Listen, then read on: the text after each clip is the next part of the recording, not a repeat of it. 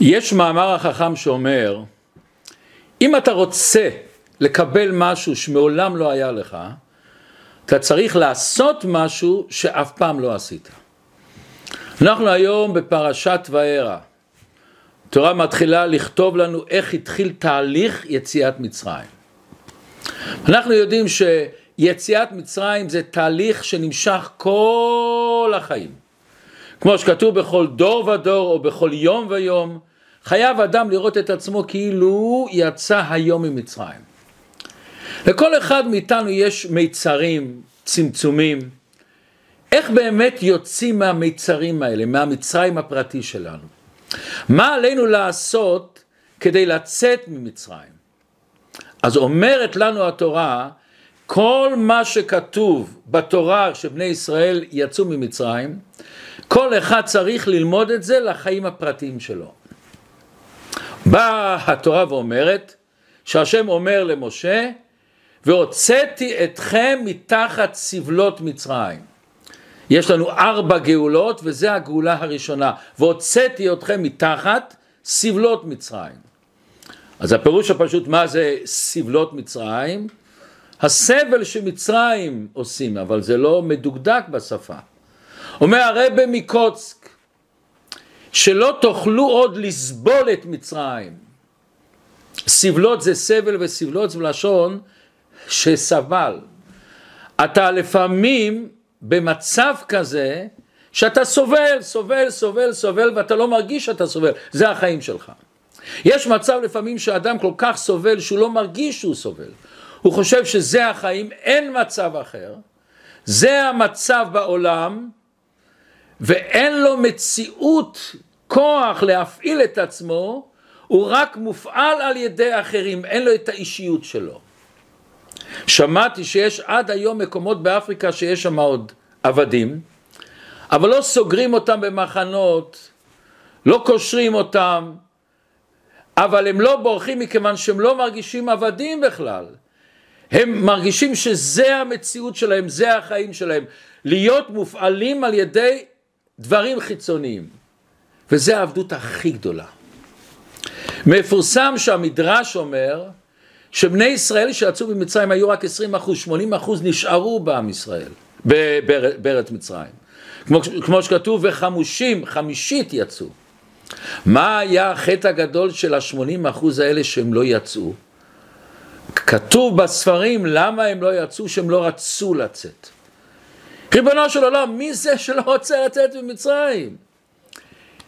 מי? אלה שלא הרגישו שהם עבדים בכלל.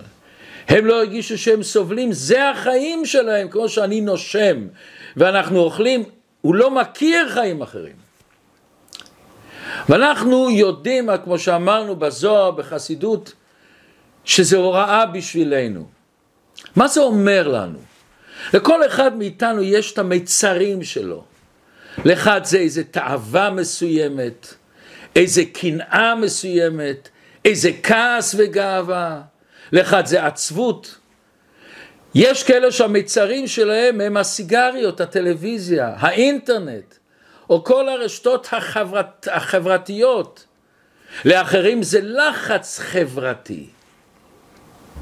שמעתי שמישהו בארצות הברית הלך לקנות בבית הקברות מקום בשבילו אחרי 120 שנה והוא קנה שמונה קברים. שאלו אותו מה אתה צריך שמונה קברים אחד ליד השני? הוא אומר יש לי מכונית שאני משוגע עליה אני רוצה אחרי שאני אמות להיקבר עם המכונית ויש אנשים שבשביל שריטה במכונית שמישהו עשה לו, וכבר היו מקרים כאלה, חס ושלום, הם לא השאירו את השני חי. זה נקרא העבדות לדבר מסוים.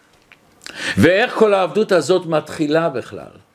אומר המדרש שמצרים העבידו את עם ישראל בפרך. מה זה בפרך? אומר המדרש בפרש, בפרח. בתחילה אמר להם פרעה לכל אחד מכם אני נותן לבנה וכל לבנה שהוא שם הוא מקבל שכר בשביל זה. ובאו כולם ודחקו את עצמם עוד ועוד ועוד, הם לא רצו רק לבנה אחת. למה? רצו להרוויח יותר. מכיוון שראה פרעה כך אמר להם, למחרת כל מה שעשיתם ביום הראשון אתם צריכים לעשות ביום השני בלי שכר. וכך הם כל המצרים שלנו. הם בדיוק כמו פרעה, בהתחלה פה רך, מדברים אלינו יפה. משדרים אלינו תעשה כיף, תעשה fun, תהנה. ולאט לאט אנחנו נקשרים לזה, משתעבדים לזה. ואחר כך אנחנו טובעים בים הזה של המצרים האלה, של התאוות, של הקנאה, של הכעס, של כל ההתמכרויות למיניהם. ולאט לאט אנחנו משועבדים להם עד כדי כך שאנחנו לא מודעים בכלל שמשהו, מישהו זר או חפץ זר שולט עלינו. הכל הופך אצלנו לעבודת פרך ולשיעבוד, ואנחנו כבר לא מרגישים שאנחנו כבולים ומשועבדים במיצרים, במצרים שלנו. וכאן, כאן באה התורה אומרת לנו, גם אם לפעמים פה ושם מתנוצץ לך איזה מחשבה שאתה במיצרים, אתה משועבד, אתה מתמכר למכשירים מסוימים, אתה מתמכר לדברים מסוימים, ונדלק לך איזה רצון לצאת מהמצרים האלה, מהמצרים, אבל לא עובר כמה שניות או כמה רגעים ואנחנו משכנעים את עצמנו שאנחנו לא יכולים. אין לי כוח לצאת, אין לי סיכוי לצאת, הוא מתייאש, או אני משכנע את עצמי שזה טוב לנו בזה. ומיד אנחנו מצטרפים לאותם 80 האחוז שנשארו במצרים. ואנחנו לא מרגישים בכלל שאנחנו במצרים. היה בן אדם, שאני מכיר אותו, אדם זהב. ופעם אחת באמצע הלילה מאוחר כבר הלכנו לשכב והוא דופק בדלת. אני הולך, פותח לו את הדלת, הוא אומר, יש לך אולי סיגריה? אני אומר לו, לא, אני מצטער, אנחנו לא משנים, אולי יש. הלכתי להסתכל פה ושם אין. והוא, כשהוא בא אליי, הוא הלך עם הפיג'מה. למחרת אני שואל אותו, מה קרה? מה קרה בסוף? מצאת סיגריה? הוא אומר, לא, לא, אל תשאל. הלכתי, התלבשתי, והלכתי לחפש סיגריה. זה היה מאוחר בלילה. הוא הלך בסוף לתחנת רכבת, ועצר שם אנשים וביקש מהם שתיים, שלוש סיגריות. והבן אדם הזה בא מרוסיה. זאת אומרת, אה, פה אפשר גם מאוחר בלילה, בשתיים, שלוש בלילה, ללכת ברחוב, שם לא יכלנו, תראה, אנחנו חופשיים. אז אני מסתכל עליו ואני אומר לו, מותר לי להגיד לך מילה, אבל אל תיפגע. אני אומר לך את זה בכל הלב הטוב. אתה בשעבוד הכי גדול שסיגריה יכולה להוציא אותך מהמיצה, מהמיטה, להלביש אותך. לצאת החוצה, ללכת עד לתחנת רכבת לחפש את הסיגריה. זה נקרא חופש, זה נקרא בן חורים. אז בא הקדוש ברוך הוא ואומר לכל יהודי ויהודי, כמו שהוא אמר לבני ישראל, אני השם והוצאתי אתכם מתחת סבלות מצרים. זה השלב הראשון, ואחר כך והצלתי אתכם מעבודתם, וגאלתי אתכם, ולקחתי אתכם, והייתם לכם לאלוקים וידעתם כי אני השם אלוקיכם. בכל דור ודור השם נותן לנו את העוצמה הזאת לצאת ממצרים. ובואו נראה מה שהבעל שם טוב אומר. דבר מעניין מאוד. בעל שם טוב אומר שמה זה גלות מצרים? אנחנו יודעים תמיד שגלות מצרים מהי? העבדות פרך, זה שהרגו את הילדים וכולי וכולי. אומר אבל שם טוב, אבל מה השורש של הגלות מצרים? מה הנקודה הפנימית בגלות מצרים? זה גלות הדעת. מה זה נקרא גלות הדעת? יש כמה עניינים. היום נראה עניין אחד, שגלות הדעת הוא שהאדם לא מודע שהוא באמת במצרים. הדעת שלו בגלות, הוא לא נפתח את הגלות. ובואו נלמד קצת על עצמנו, מי אנחנו באמת. אומר בעל התניא, מייסד חסידות החב"ד בספר, שזה היסוד של חסידות החב"ד ובכלל של חסידות, ספר התניא. בפרק הראשון, בחצי השני, הוא אומר ככה: דלכל איש ישראל, אחד צדיק ואחד רשע, יש שתי נשמות, כדקטיב ונשמות אני עשיתי, שהן שתי נפשות. נפש אחת, אומר אדמו"ר הזקן, היא נקראת נפש הבהמית. והיא באה מצד הקליפה. והנפש השנית, אומר אדמו"ר הזקן, היא חלק אלוקה ממעל ממש. חלק אלוקי יש בכל אחד מאיתנו. כמו שכתוב בבריאת האדם הראשון, ואתה נפחת בי. זה לא דיבור, בדיבור זה עובר על ידי השיניים, על ידי החייך, על ידי כל חמישה מוצאות הפה. בנפיחה אני נופח את מה שיש בתוכי. לכן לדיבור אפשר לדבר שעות, שעות, שעות. כמה זמן אפשר לנפח בלונים? מאוד קצת. מכיוון שאני מוציא משהו ממני בכוח. כשהשם ברא את הבן אדם, הוא ברא בו את הנפש הבהמית, שנקראת קליפה, ואת הנפש האלוקית, שהיא בעצם חלק מהקדוש ברוך הוא כביכול. זאת אומרת שאנחנו מורכבים מגוף אחד, ויש לנו שתי נפשות. וזה לא כמו שהרבה אנשים חושבים שיש לנו נפש אחת, שיש בה יצר הטוב ויצר הלא לא לא, זה שתי כוחות שונים ומשונים. שני כוחות שהם סותרים אחד בשני.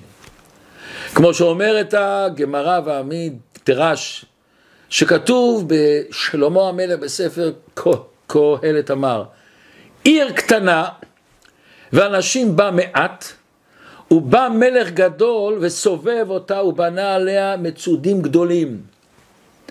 עיר קטנה זה הגוף, ואנשים בה מעט אלה האיברים, יש לנו רמ"ח איברים. ובא עליה מלך גדול וסובב אותה זה יצרה.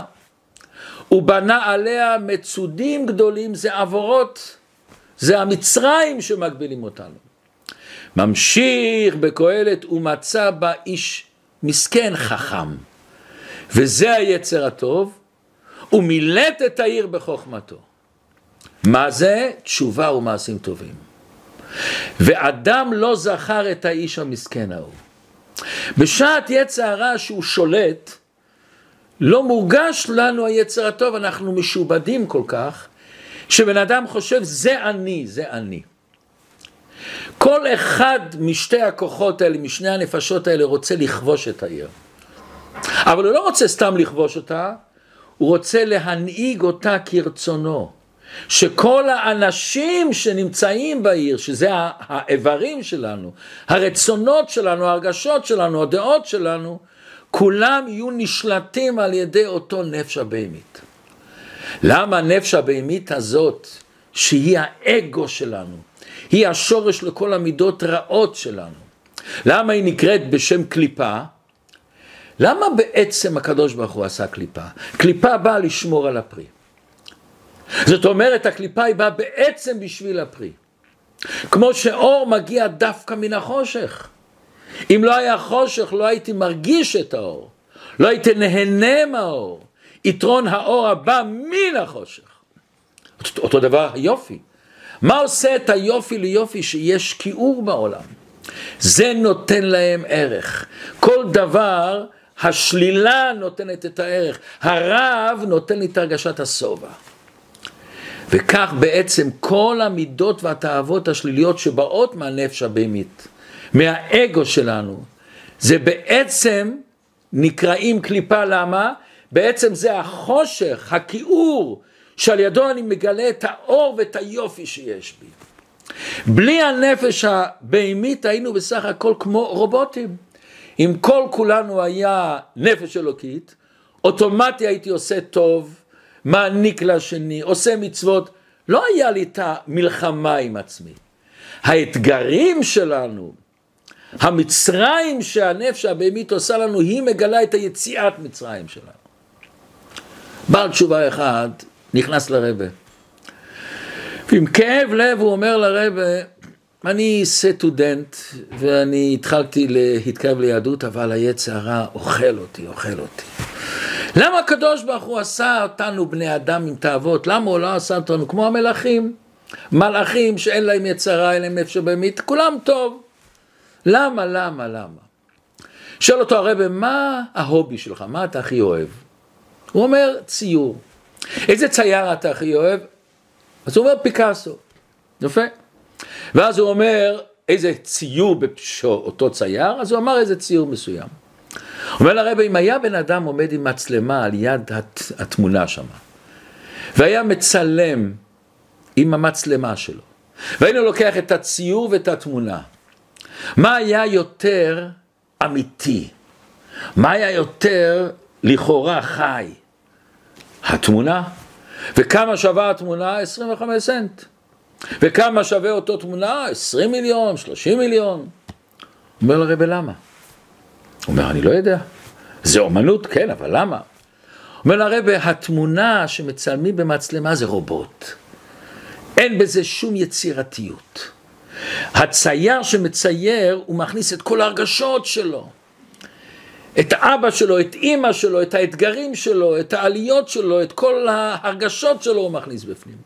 הוא מכניס את עצמו בתוכו. היה לנו אצלנו בבית חב"ד אחד שהוא צייר, והפרנסה שלו לא הייתה הכי טובה, אז אמרתי לו אולי שימכור את הציורים, הוא זכה בפרס ראשון לאומנים צעירים. אז הציור שלך שווה כסף. אומר, אני לא יכול למכור ציור שלי, זה כמו שאני מוכר את היד שלי. הצייר מרגיש שהוא הכניס את עצמו בתוך הציור. אז הרבי אומר, רובוטים, מלאכים, זה 25 סנט. הבן אדם שיש לו את האתגרים שלו והוא יוצר דמות חדשה, מציאות חדשה, זה היופי שלך. מישהו פעם אמר, חבל שאני כמות שאני. הוא הרגיש מעצמו שיש לו אתגרים וניסיונות, חבל שיש לי את כל התאוות האלה. ואז הוא ממשיך חבל, אבל גם מזל. למה? לו הייתי כמו שאני רוצה להיות באמת רק טוב, אז אני לא הייתי אני בכלל. לא היה את האני, הייתי רובוט. מזל שאני אני כמו שאני. כאשר בן אדם מתבונן בחיים שלו ומודע לזה שיש לך שתי ישויות, שני נפשות, ואתה מרגיש פתאום שתופס ואתה קולט שהרבה מהחיים שלך, מההתנהגות שלך, ממה שאתה שקוע, זה קשור לנפש הבהמית. אבל אם הוא מודע שיש לו נפש אלוקית, הוא מודע שיש לו בפנים משהו זך ונקי ואלוקי, ואז הוא מזהה פתאום אצל עצמו פער. פער בין מה שהוא יכול להיות, פער בין מה שהוא יכול לעשות, ומה שקורה במציאות.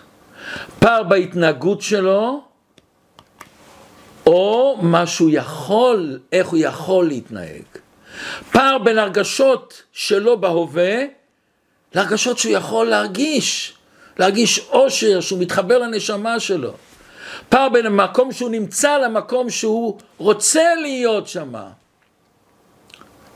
הפער הזה זה הזדמנות אדירה לצמיחה. הזדמנות אדירה לשינוי. נכון, הפער הזה מגיע עם איסורים, עם תסכול, עם אי נוחות. ולפעמים זה גם גורם, גורם לבן אדם משבר. ואנחנו הרבה פעמים רוצים לברוח מהמצב הזה, אבל זה עובדה, אני לא יודע איך, איך אני עושה, איך אני בורח מזה. אבל אדם צריך לדעת כשיש פער בין מה שאתה למה שאתה יכול להיות, בין מה שאתה רוצה להיות, מהפער הזה צומחים. ולכן אנחנו אומרים, כל משבר הוא הזדמנות לצמיחה. וגם בלשון הקודש שהיולדת נמצאת במצב של לידה, אנחנו אומרים היא יושבת על המשבר. עם כל האירוניה שבדבר, אך האמת שהכאב הזה, שבן אדם מרגיש את הפער בעצמו, בעצם בפאר הזה אתה מוכיח ואתה מגלה שמאחורי כל המצב שאתה נמצא בו, המצב הלא טוב שאתה נמצא בו, שאתה רוצה לצאת ממנו, מסתתר חיים אחרים. מכיוון שמה שאתה מרגיש אי נוחות, ומה שאתה מרגיש סובל מהמצב שלך, זה סימן שמסתתר בך חיים אחרים. יש לך בתוך תוכך מודעות של חיים אחרים. שיש לך אפשרות לחיות אחרת, להתנהג אחרת, להרגיש טוב, להרגיש חיות, להרגיש שאתה באמת יכול, יכול לעשות דברים אחרים. זה ההוכחה הגדולה שאתה בשל לצמיחה, לגדלות, להצלחה. כל הרגשת חיסרון שיש לנו, וכל פעם שיש לנו חזון או יעד שאנחנו רוצים להגיע למקום אחר, וזה גורם לנו להרגיש את הפער בין המצוי לרצוי, כל פעם שיש לי את ההרגשה של הפער הזה, זה גורם לכל אחד מאיתנו באופן פרטי, או עבור צוות, או ארגון, או משפחה, לצמיחה, לשינוי, לפריחה. רק כשאנחנו לוקחים אחריות על השלמת הפער הזה. כשאנחנו רוצים ומתחייבים, לא רוצים ולהישאר בצד שזה יהיה. אני מתחייב לעשות, לפעול משהו. אני מתחייב לשנות את ההרגשות שלי, את ההתנהגות שלי, או בכל דבר אחר. ואני מתחייב לעשות תנועה חדשה, למידה חדשה, צמיחה חדשה. וכל זה אם אנחנו לא בורחים, ולא מחליטים שאני רוצה להתעלם מהפער, לא לברוח לשתייה או לאיזה דבר, אה, איזה fun, או לדברים מסוימים שלאותו רגע אני שוכח מההרגשות שלי. ואני לא מתעלם מהאפשרות שנפתחה לפניי. ואני לא מתעצל להשקיע. ואני לא יוצר בעצמי את האמונה, אני יכול ליצור את הדבר החדש.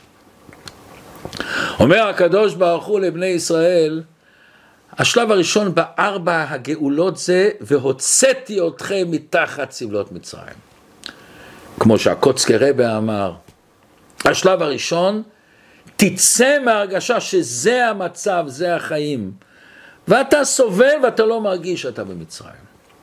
וכאשר אנחנו מגלים שיש בנו את הנשמה האלוקית, ויש בנו כל כך הרבה טוב לב, רגישות, שמחה, עונג, כוחות לתת, להשפיע בעולם, לסביבה שלנו. ואנחנו פתאום קולטים שכל זה היה כבוי ונעלם אצלנו, למה? בגלל המצרים, בגלל הקליפות שכיסו אותנו. ופתאום אני מרגיש שיש לי משהו, שעד עכשיו אולי לא הייתי מודע לו, עד עכשיו לא הרגשתי, עד עכשיו לא האמנתי בו. אנחנו נולדים מחדש. וכאשר אנו נחשפים למקומות חדשים שבנו, שלא הכרנו קודם, מתרחשת בנו מהפכה. והיכולת שהייתה סמויה נהפכה בבת אחת לנגישה. והיכולת שהייתה סמויה ומכובדת, פתאום היא נמצאת במעיין מים חמים שאני יכול לשאוב ממנה.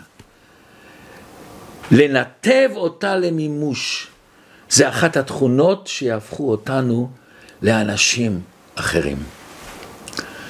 אני רוצה לספר סיפור. היה בן אדם, היום הוא כבר, כבר לא פה, בארצות הברית קראו לו שטרן. הוא היה בן אדם עשיר גדול. והיה לו אווירון פרטי ויאכטה, אדם בעל צדקה גדול מאוד. ובגיל 80 הוא עשה מסיבת יום הולדת, לא הוא, המשפחה שלו ארגנה. והביאו את אה, פריד ומרדכי בן דוד, זו היה מסיבה יפה. ואמרו קצת לחיים. ואז מישהו שואל את אותו שטרן, אני יכול לשאול אותך שאלה? מתי אתה, שאתה עובר עכשיו במחשבה שלך על כל החיים שלך, 80 שנה, מתי אתה מוצא את השיא שלך, את הגבהות שלך? ואז הוא אומר לאנשים, מה אתם אומרים? ואחד אומר שהרווחת את המיליון הראשון, שקנית את הבית הראשון, שהתחתנת, שהיה לך ילדים, את הנכד הראשון. הוא אומר לו, אני אספר לכם מה. אומר, אני הייתי בשואה במחנה השמדה, ובתא שלנו לכל חתיכת עץ שמו שש אנשים.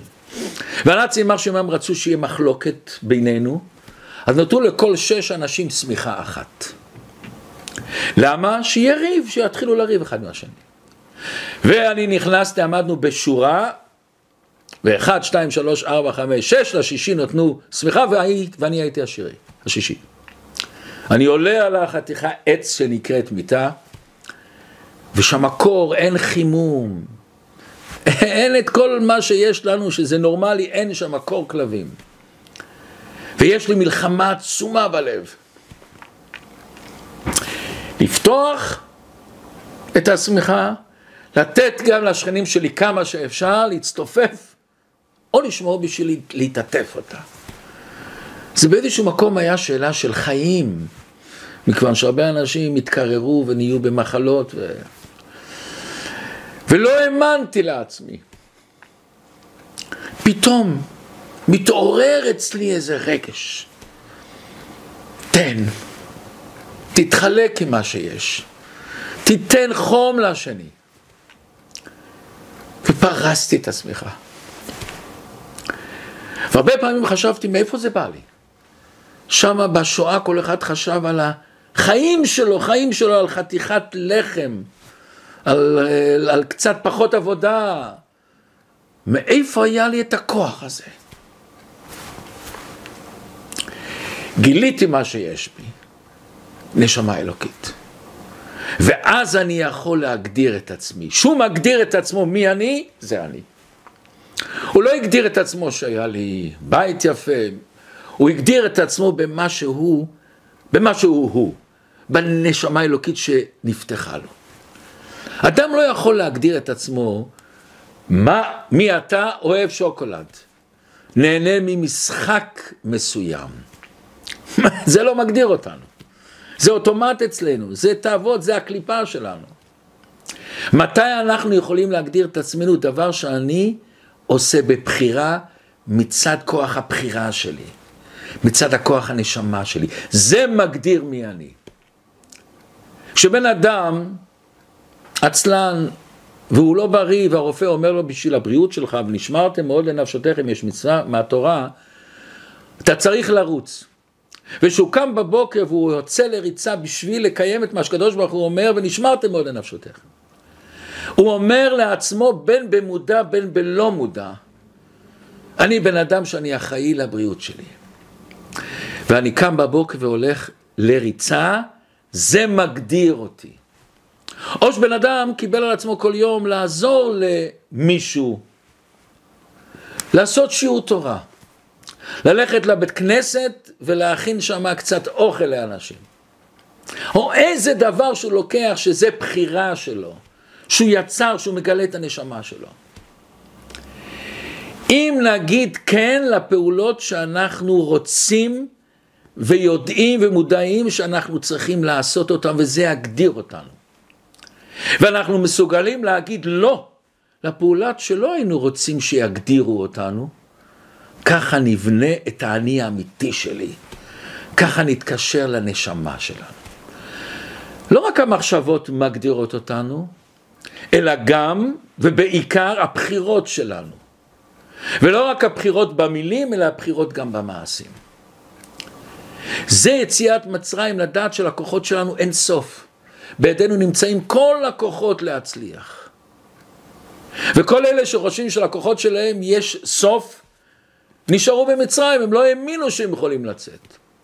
הם הקשיבו לפרעה, לפה הרע שלו. ואת זה אנחנו מתקנים כל יום בדור שלנו. חייב אדם לראות את עצמו. יש לנו כל יום ויום אנחנו אומרים המון פעמים זכר ליציאת מצרים, זכר ליציאת מצרים, זכר ליציאת מצרים. מה זה הכל זכר ליציאת מצרים?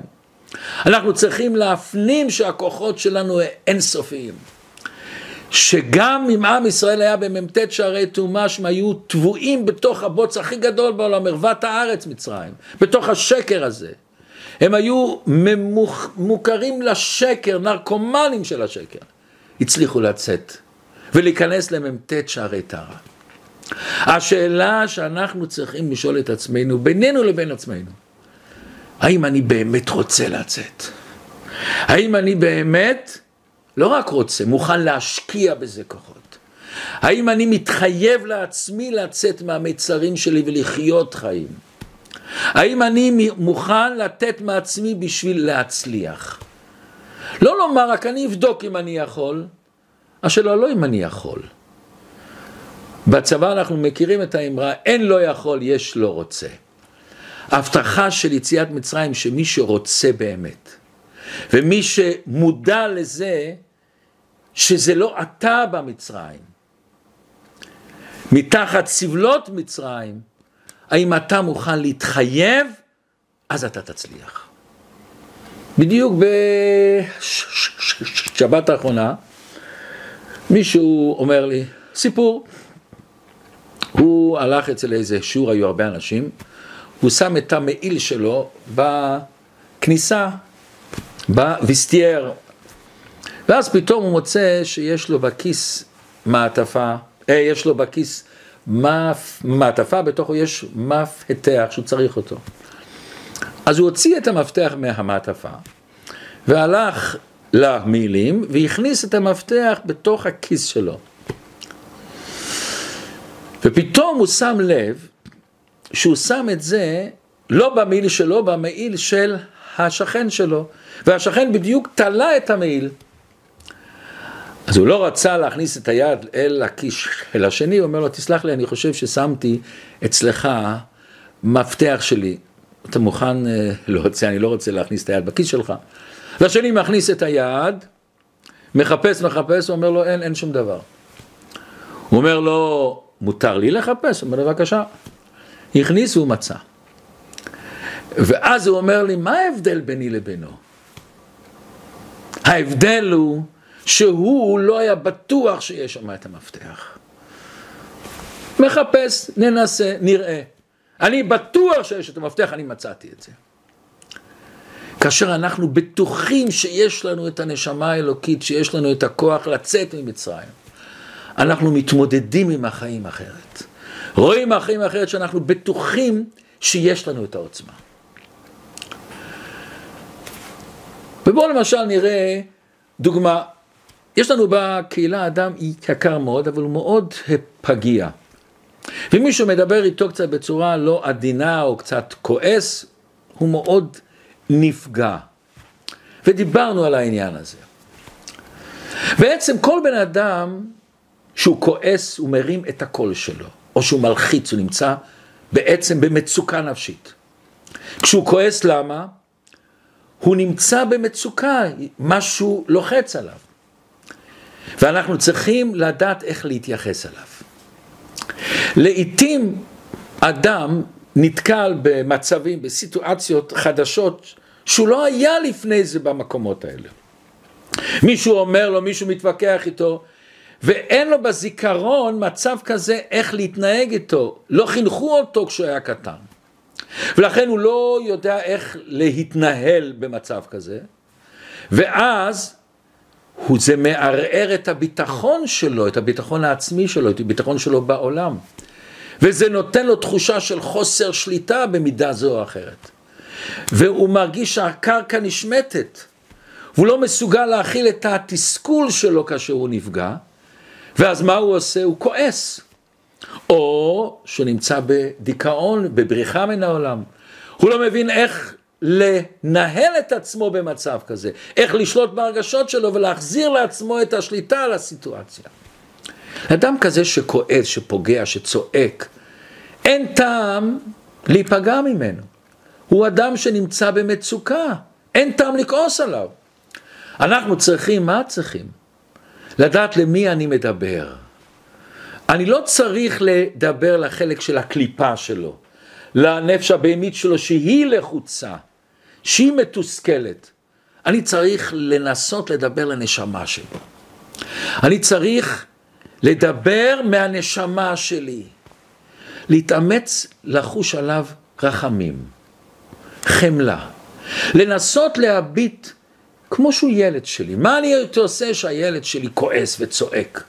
שהאוכל לא כמו שהוא רצה, או שהוא נפל, או שהכיסא, אה, הוא קיבל מכה מהכיסא והוא כועס על הכיסא. אני לא מנסה להתווכח איתו, אני מנסה להוריד את הסבל שלו שיש לו באותו רגע. זה לפעמים זה עניין קשה, אבל כאשר הוא בא לי ואני מרגיש את הכאב שלו, מתחשק לי ללטף את הילד הזה, לחבק אותו. וכך אני שומר על הבריאות הנפשית שלי, אני לא כועס, אני לא אגרסיבי, ודרך החשיבה הזו שומרת על הבריאות של הילד. הדרך החשיבה הזאת יותר גדול, היא פותחת אצלי ערך עצמי גבוה. אני מרגיש, יש לי משהו גבוה. וזה נותן לי יציבות נפשית עמוקה. כאשר יש לנו יכולת לשלוט בעצמנו, לגלות איזה רגש של התחשבות בשני, הרגשה שאני מבין אותו, הרגשה שאני רוצה לרחם עליו, לעשות לו טוב. לשאול אותו כיצד אני יכול לעזור לך. וגם אם הרצון של השני שהוא כועס עליי לשלוט, אנחנו יודעים שהתשוקה הזאת לשלוט באה מחולשה אמיתית. וכמו שאנחנו נוהגים בילד הקטן שלנו, שאנחנו רוצים ללמד אותו אמונה בעצמו ובאחרים, כך אנחנו צריכים לנהג בשני. ואז, אנחנו, ואז אני אומר לו, אם מישהו בא ואומר לך בשיחה, איזה שטויות אתה מדבר? יש לנו שתי אפשרויות באופן כללי, איך להגיב. ושתי התגובות האלה מגלות מי אני, מגלות מה המהות שלי. אני יכול לומר לו, אני מדבר שטויות, מה אתה מבין בכלל? אתה לא בעניינים, אתה לא קולט בכלל מה שהולך פה. אבל תגובה הזאת, שנראית כאדם בעל ביטחון עצמי, זה לא ביטחון הפוך, זה ביטחון עצמי נמוך. אתה לא בטוח בדברים שלך, ואתה מרגיש מותקף, ואתה חושש, אולי חושבים שאתה טועה, וכך אתה מגיב. אבל יש עוד דרך להגיב, בשקט, עם חיוך על הפנים. כאדם בעל ביטחון שמודע ומקבל את העובדה שלאחרים יש לפעמים זווית ראייה אחרת, הוא רואה אחרת, הוא מבין אחרת.